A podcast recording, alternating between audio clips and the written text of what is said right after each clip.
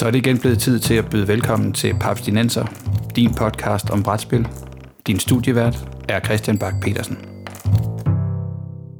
Velkommen til Papstinenser, en podcast om moderne bræt og kortspil, præsenteret i samarbejde med papskor.dk, hvor du kan finde nyheder, anmeldelser, artikler og anbefalinger, alt sammen om brætspil. Mit navn er Christian Bak petersen og i juni der afslørede vi her i Papstinenser, at vi er forholdsvis dårligt bevandret ud i spildesigneren Uwe Rosenberg og vi sendte en nødraket ud på, til vores lyttere på, øh, på Papskubbers øh, Facebook-side. Så derfor er der i dag ingen Morten, og der er heller ikke nogen Peter, men derimod en Jesper. Velkommen til Papsnenser, Jesper. Hej, og mange tak for det. Fordi Jesper, du kom os, øh, du, du, øh, du, du svarede, du sendte os en mail efter at have hørt vores, øh, vores råb om hjælp, og tusind tak for det. Og skal vi lige starte med at dykke ned i, hvor mange Uwe Rosenberg-spil står der sådan i din samling PT? Ja, altså man kan jo sige, til at starte med, hvis nu vi ser på, hvor mange spil Uwe Rosenberg han har lavet, som er rated, og der er, er 69 spil på Board Geek. Og ud af dem, der har jeg spillet de 24 af dem, og lige nu der har jeg, der ejer jeg 12 af dem, og så har jeg solgt 7 af dem. Okay. Man kan sige, de, de spil, jeg, har, jeg ejer, eller har ejet, det er, det er altså de, er de, de mest mainstream spil, som han har lavet. Ja, Ja, for han, er jo, han, har, han har været i gang, og han har jo netop lavet nogle, nogle nogle kæmpestore klassikere, som sådan, altså vi kom meget forbi, ja vi rundede selvfølgelig Patchwork, da vi snakkede øh, Morten, som er Morten og Peter her i, i juni, ikke? Og, og vi snakkede Bonanza, ikke? Som, er, som er sådan nogle af dem, som der er solgt rigtig mange af, og ja, Bonanza har lige haft, øh, har 25 års jubilæum i år. Men Jesper, kan du huske, hvad det, sådan, det første Uwe Rosenberg-spil, du havde fingrene i, hvad det var for et spil? Ja, altså man kan jo sige, lidt forhistorie, så startede jeg med at spille Øh, de her seriøse Eurogames i 2012. Og jeg fandt frem til det via sådan en dansk hjemmeside, der hedder, Euro, øh, den hedder germangames.dk. Og derinde der har de et forum, hvor jeg så skrev med en fyr, der hedder Christian. Og så fandt vi ud af, at vi to vi skulle mødes, fordi at han var helt vild med de her Eurogames, og især Agricola. Så ham tog jeg hjem til at, at besøge det, og så spillede vi Agricola et par gange og så. Okay, så Agricola, det var, det var din, din indgang til, til Uwe Rosenberg? Ja, det var den, ja. Okay, det tænker jeg, at der er du nok ikke alene. Det er, det er jo et spil, der, øh, som, som mange folk har mødt, som tænker jeg som det første Uwe-spil. Men hvad var det, der, hvad var det så, der, der, der tændte noget i dig der og sagde, det der, det kan noget? Altså man kan sige, det er nok fordi, at lige med det spil, der, der er, altså, replayabilityen, den er virkelig høj, men samtidig, så kan jeg godt lide at, at udforske spil, forstået på den måde. Det er ikke så vigtigt, om jeg vinder, fordi altså, jeg blev jo totalt de første gange, jeg spillede det. Men stadigvæk, altså det er jo en af de her Eurogames, hvor man stille og roligt bygger sin plade op, så til sidst så har man, altså man starter med to rum i den lille træskue, hvor man starter med to mænd, men til sidst så har man jo en kæmpe stor bundegård, der er fyldt med, med flere rum og stenhuse og, og marker og masser af dyr. Så det ser også rigtig fedt ud. Ja, en masse dyr, som alle sammen skal have mad. Ja, nemlig. Og det skal ens mænd også jo. Så, så det er sådan nogle plusord, som... Jeg er en gammel nordjyde, som altså bundegård og feeding, altså man skal føde og ikke have noget hungerkatastrofe. Nej, okay. Altså, så det er også en rigtig køb ind på hele, hele Eurogame-ideen der, så, så hvis man netop er til det, så tænker jeg, så er det, så er, er Agricola et fremragende sted. Hvad, du har aldrig rykket ned i, i hulerne, så har taget Caverna-versionen også? Jo, men det er så også et, et af de spil, jeg har solgt videre igen. Okay. Men det er jo det er fordi, at det spil, der er, der, altså der er jo 70 rum eller sådan noget, men det er altid det samme opstilling. Det er altid de samme rum, der er kommet med i hver eneste spil. Okay, så der, er, der, der låser det sig for meget fast til, at så, så kan du bedre lide den, oven, den lidt mere fleksible størrelse ovenpå. Ja, ja. Men altså, de er jo mega fede begge spil, men jeg tror, Agricola har jeg måske spillet cirka 70 gange, og Caverna har jeg spillet 30 gange eller sådan noget, efter det blev solgt. Okay, det er alligevel en del.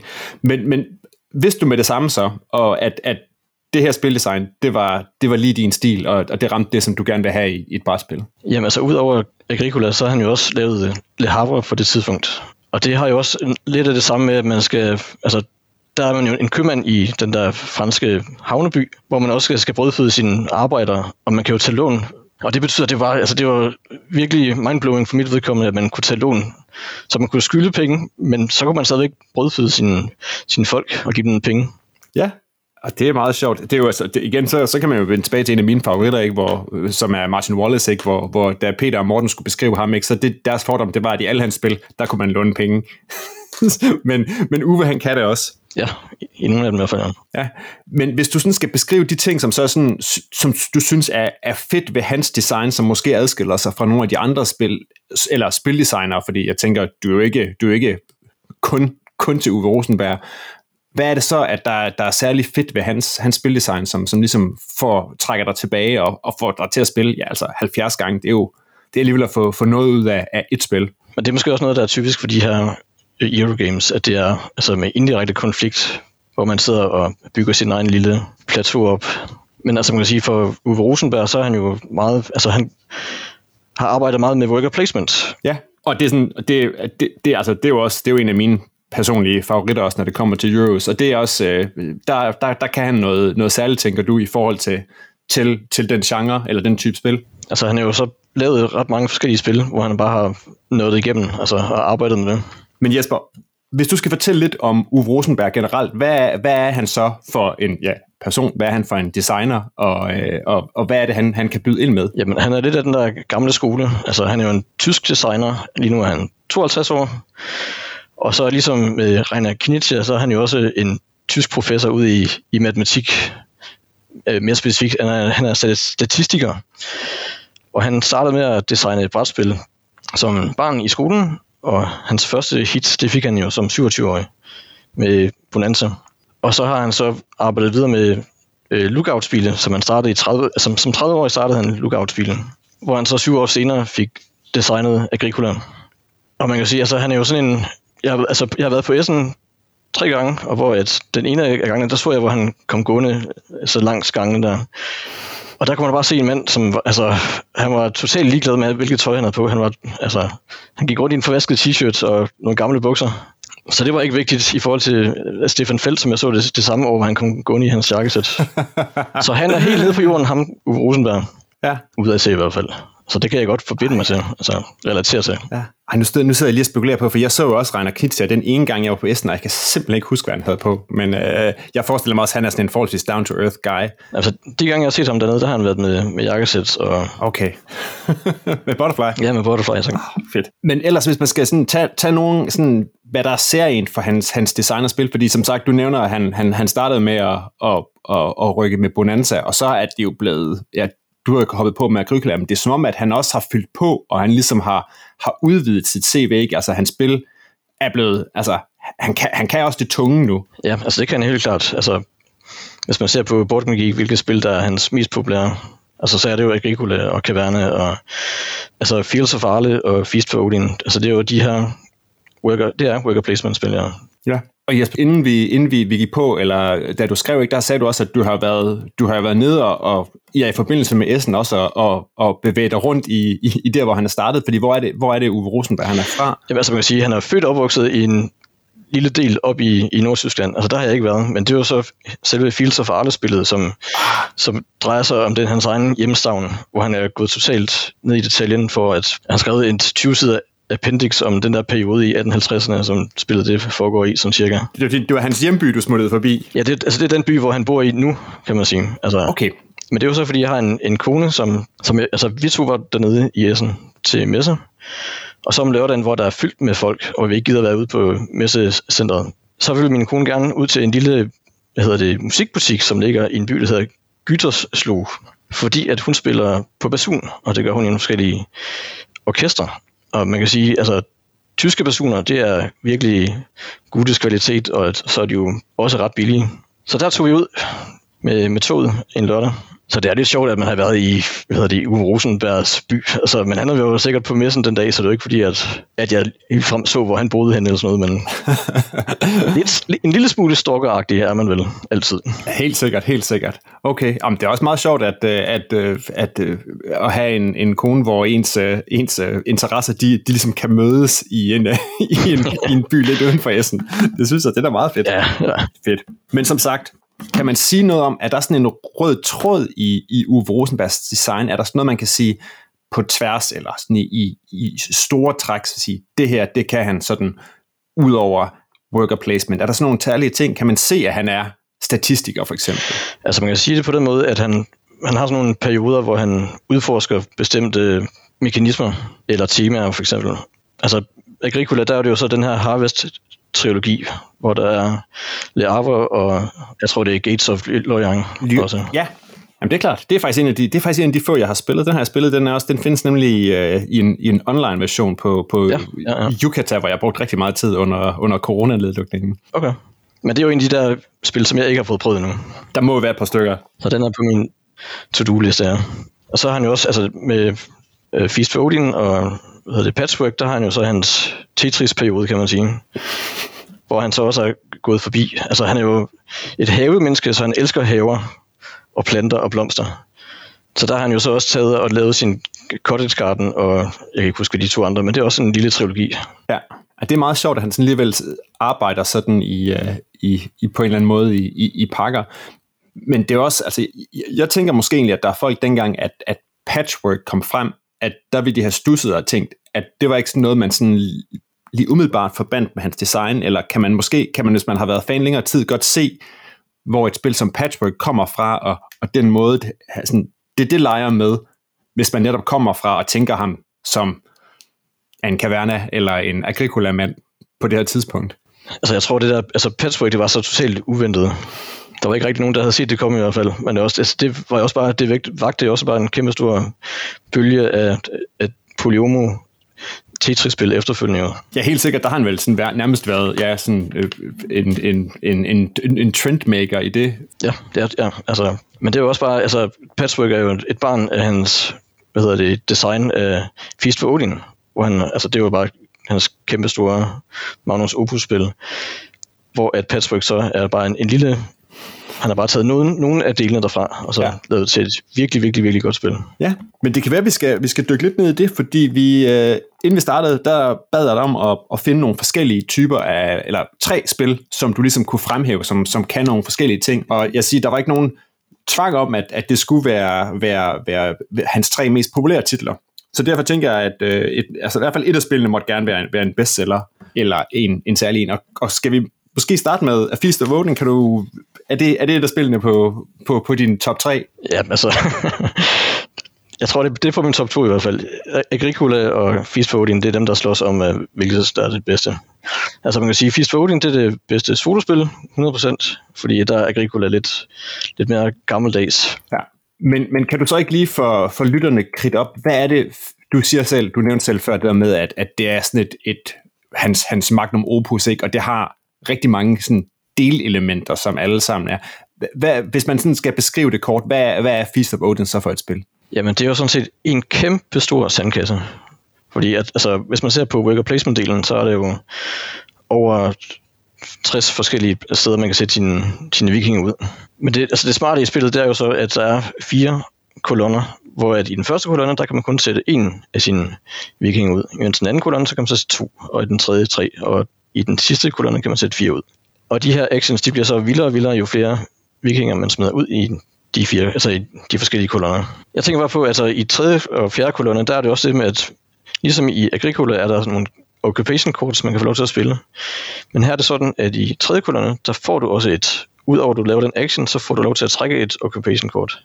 Og i fjerde kolonne, så får du lov til at spille et. Yes. Så det er jo bare endnu mere bonus. Og du siger, at du beskriver det som værende et, et, et godt solospil, og hvor mange gange er det, du har sp- mange spil er det, du har registreret af, af, af Feast of Odin? Jamen, så lige nu er det jo 104 spil.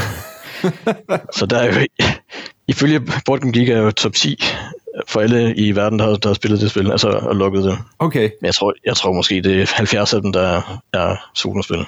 Okay.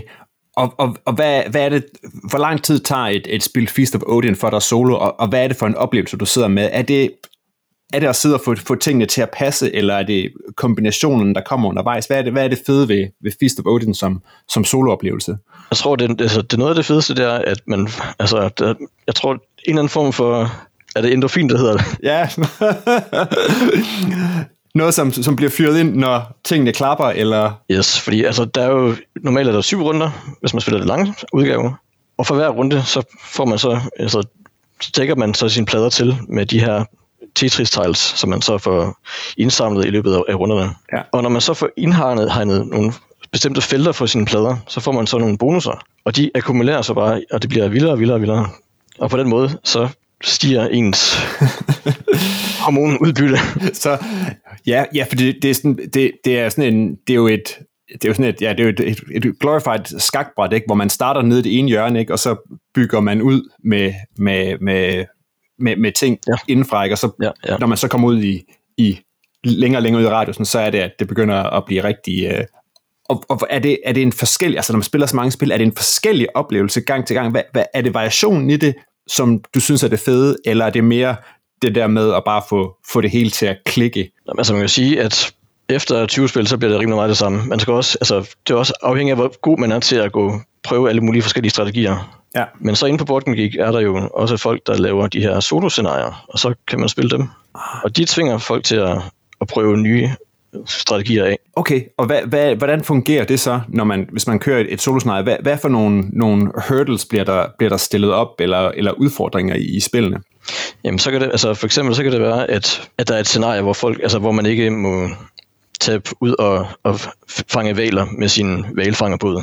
Nej, okay. Eller at man ikke må tage på vikingetogt og plyndre England, så man ikke kan få de trials derfra. Okay, så så kører man lige en, en pacifist-scenarie, hvor man skal blive hjemme og, og, og klare det på den konto? Ja, for eksempel, ja. Så er man nødt til at, at okay. handle og afle sine husdyr i stedet for. Og når du spiller det med andre folk, nu sagde du selv, at første gang du spillede Agricola, der blev du tørret, fordi man kan, det er noget med, man, man kan også godt blive god til hans spil, ikke? fordi der er lav, lav, lav, lav tilfældighedsgrad. Når du spiller der, er det, er det så, spiller du sammen med de andre, eller sidder du stadigvæk og har 100 fokus på, på dit eget bræt, og så er det bare sådan en, en social ting, eller, eller spiller det også ind alt efter, hvad, hvad de andre gør, når man, når man sidder og spiller Fist of Odin sammen?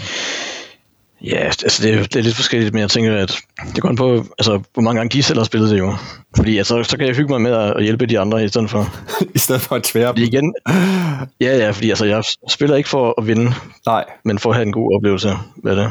Fedt. Eller prøve alle mulige mærkelige strategier af. det kan man jo gøre, når man, øh, når man er sammen med nogen, der, hvis man spiller med nogen, der er lidt mere rookies.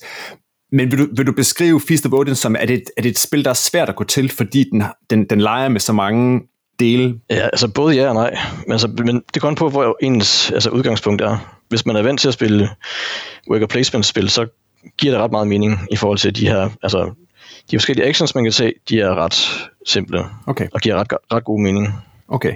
Fordi jeg kan huske en af, en af de ting, som da jeg har spillet, at måske er det faktisk Caverna ikke, men, men både Agricola og Caverna, der kan man jo, hvis man ikke kan bevare overblikket over sit bræt, så kan det jo være, så, så er det jo et, et, et, et ret hårdt spil. Altså, så, så, så, så, dør, så dør ens dyr og ens folk jo. Ja, ja.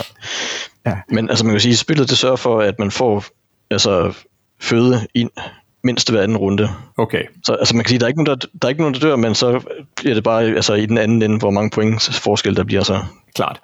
Og det er jo, det er jo at, at, at Fist of Odin, det er hans, er det hans bedst rangeret, det ligger Lige nu ligger det nummer... Top 20? Ja, 22 tror jeg det er. To, lige ja.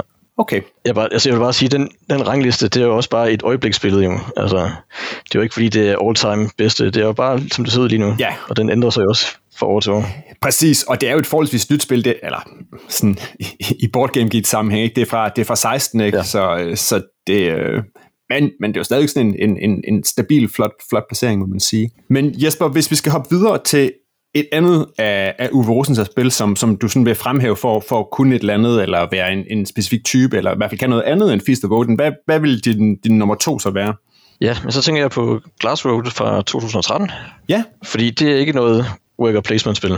Nej. Til gengæld så, har man, så sidder man med en masse kort på hånden, og der, jeg tror, der er fire runder. Og i hver eneste runde, der skal du så udvælge, enten er det fire eller fem kort, som du har på hånden, og så skal man så, altså hvor der er nogle actions på de her kort. Altså, du spiller et kort, så kan det være, at du kan samle nogle ressourcer sammen af, en, af nogle forskellige slags. Fordi at det er jo meningen, at du skal lave glas og mursten og så videre. Ja.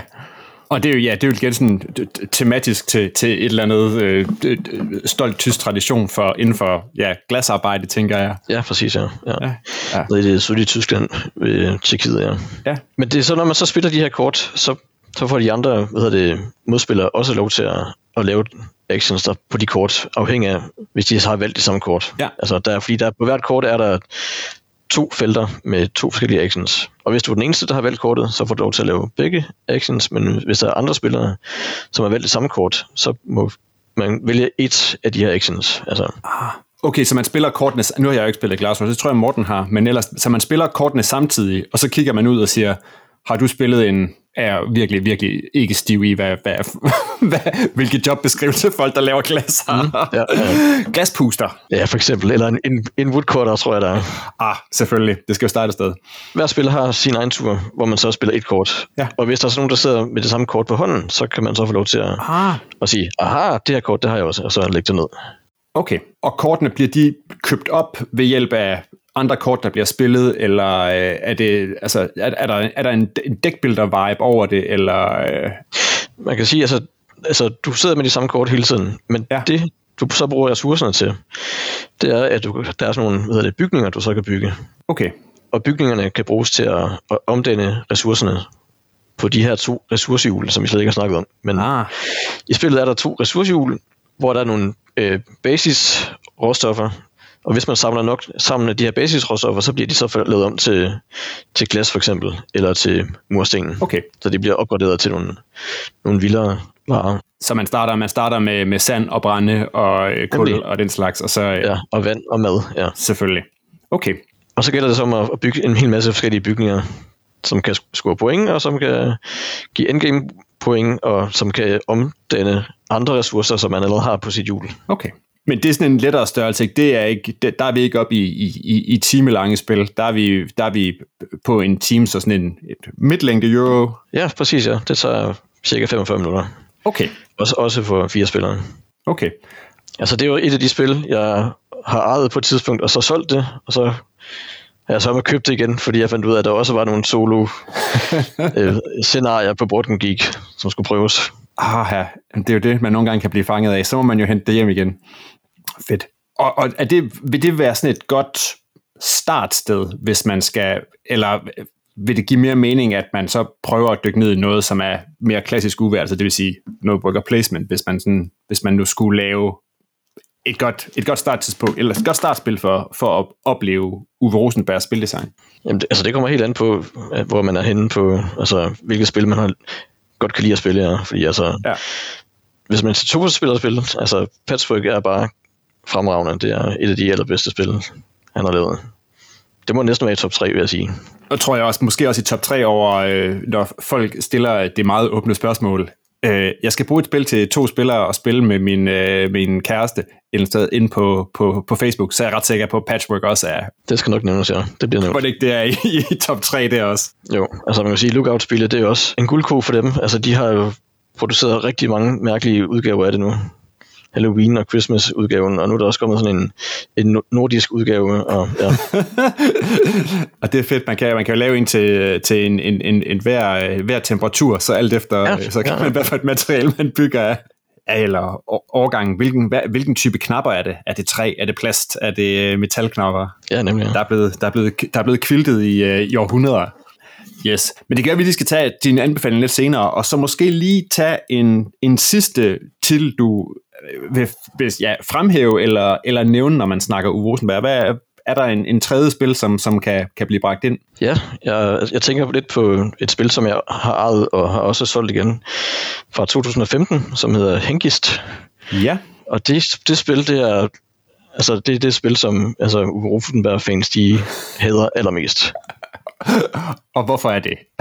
Jamen det er jo fordi, altså det, det blev lavet i 2015, hvor at, altså dengang der blev Lookout-spillet, de blev opkøbt af amerikanske Mayfair Games. Og så tror jeg, at Mayfair Games, de har fået lavet sådan en underholdsaftale med Lookout-spillet om, at de skulle udgive et Uwe Rosenberg-spil. Og så måtte Uwe jo øh, hjem i skuffen for at finde et eller andet spil, han kunne videregive, og så prøvede de at støve det af, og så, så solgte de det. Men det er et, et lille kortspil, altså, men det er virkelig, virkelig, virkelig heldbaseret. Og hvis du først er kommet et lille stykke fremad i spillet, altså foran, så kan en anden spiller, han kan ikke overhovedet vinde. Så, så bliver du der? Ja. Og de, dengang der brugte de, altså de undskyldte det med, at det var sådan et, et spil for børn. Så. For børn, de, børn, de er jo ligeglade med den slags. Ja, ja, ja. Nej, om det er sjovt ikke også, fordi det ligger vel, det ligger jo klemt ind mellem Field of Arl og A Feast of Odin, som jo er sådan to, to ja, moderne klassikere inden for Uber, og så ligger der lige sådan en møgvogn klemt ind der. Ja, men de skulle jo finde noget i skuffen. Altså, jeg tror også, han har fundet rigtig mange spil i den skuffe, altså, altså udgivet spil på obskure forlag. Altså, han har, har oplevet, at han har der er mange små forlag, der er startet med, at hey, vi har vi udgivet det her fantastiske Uwe Rosenberg-spil, og så er det bare virkelig noget crap, men der står jo Uwe på kassen, så må det jo det sælge. Det er, det er jo det, altså, men man kan sige, ja, ja, fordi han har jo, hvor, hvor mange spil var det, du sagde, han har, han, han står registreret som haven designet? Som jeg kunne tælle mig frem til, så er, det, så er der 69. Okay, men stadigvæk, så jeg vil sige, et, jeg, jeg synes, jeg har siddet og kigget ned, ikke, og han er vel blandt de designer, som sådan, hvis, hvis bundniveau ellers er, er forholdsvis højt. Ikke? Han, har, han har mange titler i, inden for de første, inde i, i top 300 for eksempel, ikke mindst, sådan i forhold til, fordi han er jo ikke, han har jo ikke Reiner Knitsch spillet spillet noget. Nej, men altså det sjove er, med, er jo med Reiner Knitsch, at han har jo ikke nogen top spil i top 100 mere. Ej, uh, Mens Uwe, han har jo tre spil i et top 100, som det er lige nu. Er Øfrat simpelthen røget uden af, af top 100? Jeg tror, det er 101 eller noget den stil lige nu. Ja det, lad det her være en, en opfordring til alle Eufrat og Tigris-spillere. Lad os ja. lige få, få løftet Regner ind igen. Ja. Okay, så, så Henkis, den, den, du, har, du har haft det og, øh, og sendt det videre, fordi det, det passede. Det, det er ikke godt. Nej, altså jeg er ikke nogen samler. Jeg kan bare godt lide at, at spille hans spil. Og selvfølgelig, altså hvis, de, hvis det er spil fra Feuerland-spile, eller hvis det er fra Lookout-spile, så skal de da købes og prøves, men de kan også hurtigt ryge videre igen, hvis ikke det, der var noget for at hente der. Ja, og der kan du måske lige... Morten han efterlyste jo en, der kunne fortælle kort om, om framework, og det, det er ikke sådan et spil, du sådan ellers har sådan et, øh, et set på. Det er jo fra... Er det udkommet i år? Ja, det er vist udkommet, ja. ja. Ja, og du kiggede på det og tænkt? Altså, jeg har bare tænkt, at det er en masse op af Nova Luna og Patchwork og Patchwork, det elsker jeg jo helt vildt, men nu Luna, det var jeg bestemt ikke særlig begejstret for. Nej. Men, men så jeg kom, altså man kan sige, jeg kommer ikke til at købe det, men så kan jeg altid tage på Bastard Caféen i København, og så få afprøvet de her mærkelige Uwe Rosenberg-spil, som de har samlet sammen.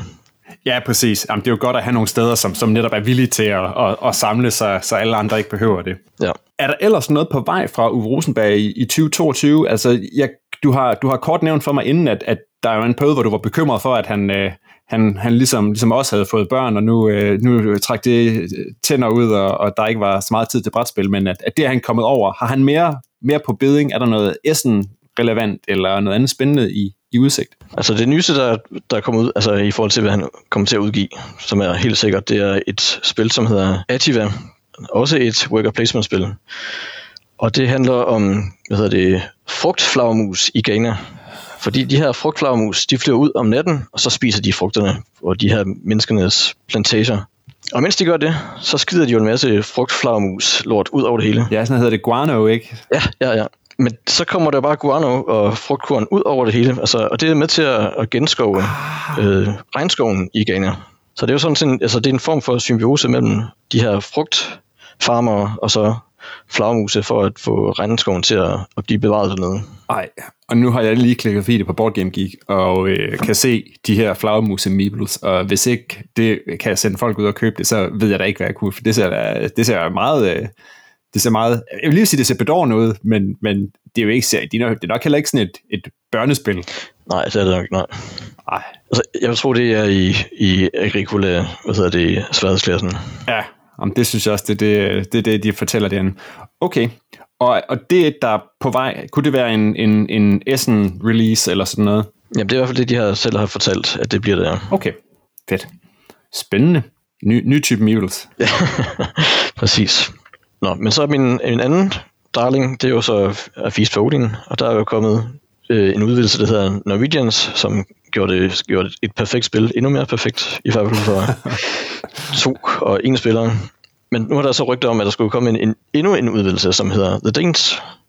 Og den skulle så måske forhåbentligvis komme i år. Okay. Så det satser jeg stærkt på, at den, at den udkommer. Fedt. Jamen ikke, hvis ikke, altså, det, det må være, øh, hvis ikke det er lejlighed til, at vi må forsøge at få et, et, et interview med, med Uwe. Ja, fordi du fortalte, han er jo ikke, han er ikke sådan en, øh, han er ikke så glad for at, at lave, øh, lave interviews på, på andet end tysk, vel? Nej, han har altså lavet nogle enkelte på engelsk, men men tysk, det er, altså, der er han i hvert fald kørende i. Okay, ja. Så, Og pro- altså, mit problem er jo, at jeg er bare ikke specielt kørende i tysk. hej, sådan har jeg det også. okay, vi må se om øh, vi kan, enten må vi opspore en, øh, en, øh, en, en tysk kyndig, og så må, vi, øh, så må vi simpelthen lave noget med noget simultan oversættelse eller sådan noget, fordi det er altså en, en Danes udvidelse, det, øh, det kræver på en eller anden måde øh, særlig dækning. Altså, men i stedet for at interviewe Uwe Rosenberg, så skulle I så interviewe ham, der rent faktisk designer det. Og det er jo en, Ah, en tysker, der hedder Gernot Købke, som virkelig når ned i at, at hvad hedder det, udvikle Uwe Rosenbergs gamle spil, og så lave nye udvidelser til dem. okay. Det er, også, er det ham, der står bag øh, Norwegians ting til, Ja, til det er nemlig ham, øh, ja. Fist? ja. ja. Okay. Jamen, Det er alligevel også sjovt, ikke, at man, man har nogen, som sådan, ja, sådan kan, kan være lærlinge, eller som, som er, gider at bygge videre på det og dedikere sig til det. Altså, det, det siger jo også noget om en eller anden, en eller anden altså nærmest en Nestor-status, han har, ikke? At han er en, hvis design er, at man, man godt gider i en verden, hvor jeg tænker, mange jo sådan er, vil have deres eget ud, så er det fedt. Ja, præcis. Ja. Altså, han udgiver, altså undskyld, han designer ikke udvidelser selv, Uwe. Altså han har lavet en til Agricola Farmers of the Nord, men ellers så er det ikke, så er det bare været nogle små udvidelser, han har designet. Okay, så hvis man kigger ind under designer, der, der er jo sådan rigtig mange Agricola-ting og sådan noget. Er det simpelthen bare, fordi hans navn er, er på dem, men det er ikke ham, der er, er, er lead på, på de ting? Øh, altså man kan sige, at de der forskellige dækudvidelser, det er, det er også fans, der, der laver dem, Okay, blandt andet. Men jeg tror også, han har altså, en masse idéer i skuffen, som andre folk er gået videre med. okay. Du nævnte tidligere, at Patchwork er naturligvis et godt sted at starte, hvis man gerne vil spille noget let og super tilgængeligt to-spiller Uwe Rosenberg. Hvis man nu er samlet lidt flere, eller eventuelt vil, vil, vil køre, køre solo, hvad er der så noget, ud over dem, vi allerede har været forbi, for eksempel, ja, som, som Peace of Odin, er der så noget, som du vil, vil anbefale, som er sådan til at samle op og gå til? Ja, der er der hans fiskespil. Altså, den norske, det norske tema er, er fiskeri i Nordnorge, i, på øen Lofoten. Der ligger der en lille fiskerby, der hedder Luf, altså Nusfjord hedder det. Så spillet hedder Nusfjord. Ja. Og der skal du så opbygge en kæmpe stor flåde af fiskekuttere, og så hyre en masse forskellige øh, fiskere og andre personer, der bor i byen. Og det er også et, et, hvad hedder det, et worker placement spil. Men det, altså sværhedsgraden, den er lidt lavere end Agricola, det er den helt, helt sikkert. Okay, og er det også noget, hvor man sådan bygger på, altså at man lige så stille, man starter med meget lidt, og så bygger man op og har sin flåde, som så bliver større og større, sådan i takt med, at spillet skrider frem. Ja, præcis, ja. Og så har man så en, man har en plade øh, over ens by, altså ens område i den her lille Nusfjord by, som også bare bliver større og større med flere og flere huse. Okay, men en tand lettere at gå til end, end Agricola. Ja, helt klart, ja. Okay, fedt. Jamen Jesper, er der noget, vi mangler at runde omkring, øh, omkring Uwe Rosenberg, som, som du tænker, at, øh, at det er fedt for, for lytterne at høre, hvis man nu er sådan en Uwe-fanatik som, som dig, og har, har spillet rigtig mange af hans spil, og har spillet dem nok gange til at være i top. Var, var der et enkelt spil, du også var... Ej, du, du, du, du var i top 6, ikke, over A Feast of Odin, var det ikke sådan, det var? Jo, det er rigtigt. Altså, vi flest spillet spil, men så har jeg også Ja. ja. spillet et andet lille spil, sammen, især sammen med min kone, som hedder Würfelbonanza. Ej, det var jo øh, Peter og Mortens favorit, da vi snakkede, da vi, da vi lige fik rundet Uwe Rosenberg i juni. Ja, og der har jeg spillet cirka 115 gange det spil. Fedt. Og hvad er det, der driver dig, hvad er det, der driver dig tilbage til, til Würfelbonanza? Jeg tror bare, det er fordi, det er et, et hyggeligt lille spil, man kan rulle med nogle terninger og ikke skal, skal tænke så meget. Og der, er- der er masser af held i det også, men alligevel så skal man tage nogle ganske få valg i hvert fald. Så Og de er, de, de er så værd at tage. ja, og det, det er meget hyggeligt. Okay. Det er selv og roligt spil, ja. Og så, altså, jeg, jeg ved godt, det er det på en eller anden måde, det er jo lidt her til allersidst, og faktisk at, at diskvalificere, der er fuldstændig, du kunne, vi kunne sådan set, vi burde ikke have inviteret med, fordi skal vi afsløre, hvad er det for et spil, du ikke har spillet af Uwe Rosenberg? Ja, det er jo så et af de spil, han har solgt aller, aller, aller flest af, og det er jo det er bare Bonanza. Du har simpelthen ikke spillet Bonanza. Aldrig spillet det nu. Nej, ikke endnu. Og er det bare fordi, at det har ikke lige været til, og der er nogle andre spil, der har trukket, eller du har det ikke engang stående? Nej, det har jeg ikke, men altså, man skal jo være fire spillere, og dem, jeg plejer at spille med, de, de har jo spillet det for lang tid siden. Okay. og er kommet videre i deres liv, så Det er jo også hårdt, ikke? Når man, hvis man først begynder at spille, øh, begynder at spille den her type brætspil i, ja, hvad sagde du, i 2012? ja, præcis, ja. Ja, det var for 97. Det, der, Ja, præcis. Der, der havde det jo allerede været around i 15 år og fået den ene og den anden udvidelse. Okay. Ja, men ved du hvad, der, der må være nogen, der på et eller andet tidspunkt øh, forbarmer sig over for, for, for spillet, fordi det er jo også øh, det er jo et, et rigtig fint spil, men det er rigtigt. Det fungerer jo ikke med, med, med få spillere på den konto. Vi satser på, at, øh, at, at det bliver tid til på den tidspunkt. Så må du lige melde tilbage og sige, hvor, hvor det ligger på din, øh, din Rosenberg-skala. Ja, det skal jeg nok gøre. Fedt. Cool. Er det, øh, jeg tror, vi er nået til slutningen af den her episode af Så tak, fordi du vil være med, Jesper og vil fortælle om uh, Uwe Rosenberg. Det en stor fornøjelse. Det var rigtig sjovt at være med. Jeg har i hvert fald jeg har fået lidt ekstra lyst til at, at finde, finde et Agricola frem igen, fordi jeg tror måske, at det er jeg tror i hvert fald, det er 10 år siden, jeg har spillet det sidst, og man ikke det kunne være, være klar til, en, til et, et genbesøg. Det lyder som en fremragende ting. Fedt. Husk, at Papstenser er på tier, så hvis du vil støtte vores podcast med en tier eller et andet beløb per episode, så øh, kan du join derinde, og så er du også med næste gang, vi trækker lod blandt lytterne og finder en, der kan vælge indholdet af en bonusepisode. Du kan finde Papstenser på Apple Podcast, på Spotify, på Podimo, eller hvor du ellers sender din podcast, og så er vi også på YouTube. Har du indspark til Papsnenser, er du altid velkommen til at sende os en mail på papsnenser Det kunne også være med et bud på en designer, der fortjener at få en grundig podcast gennemgang.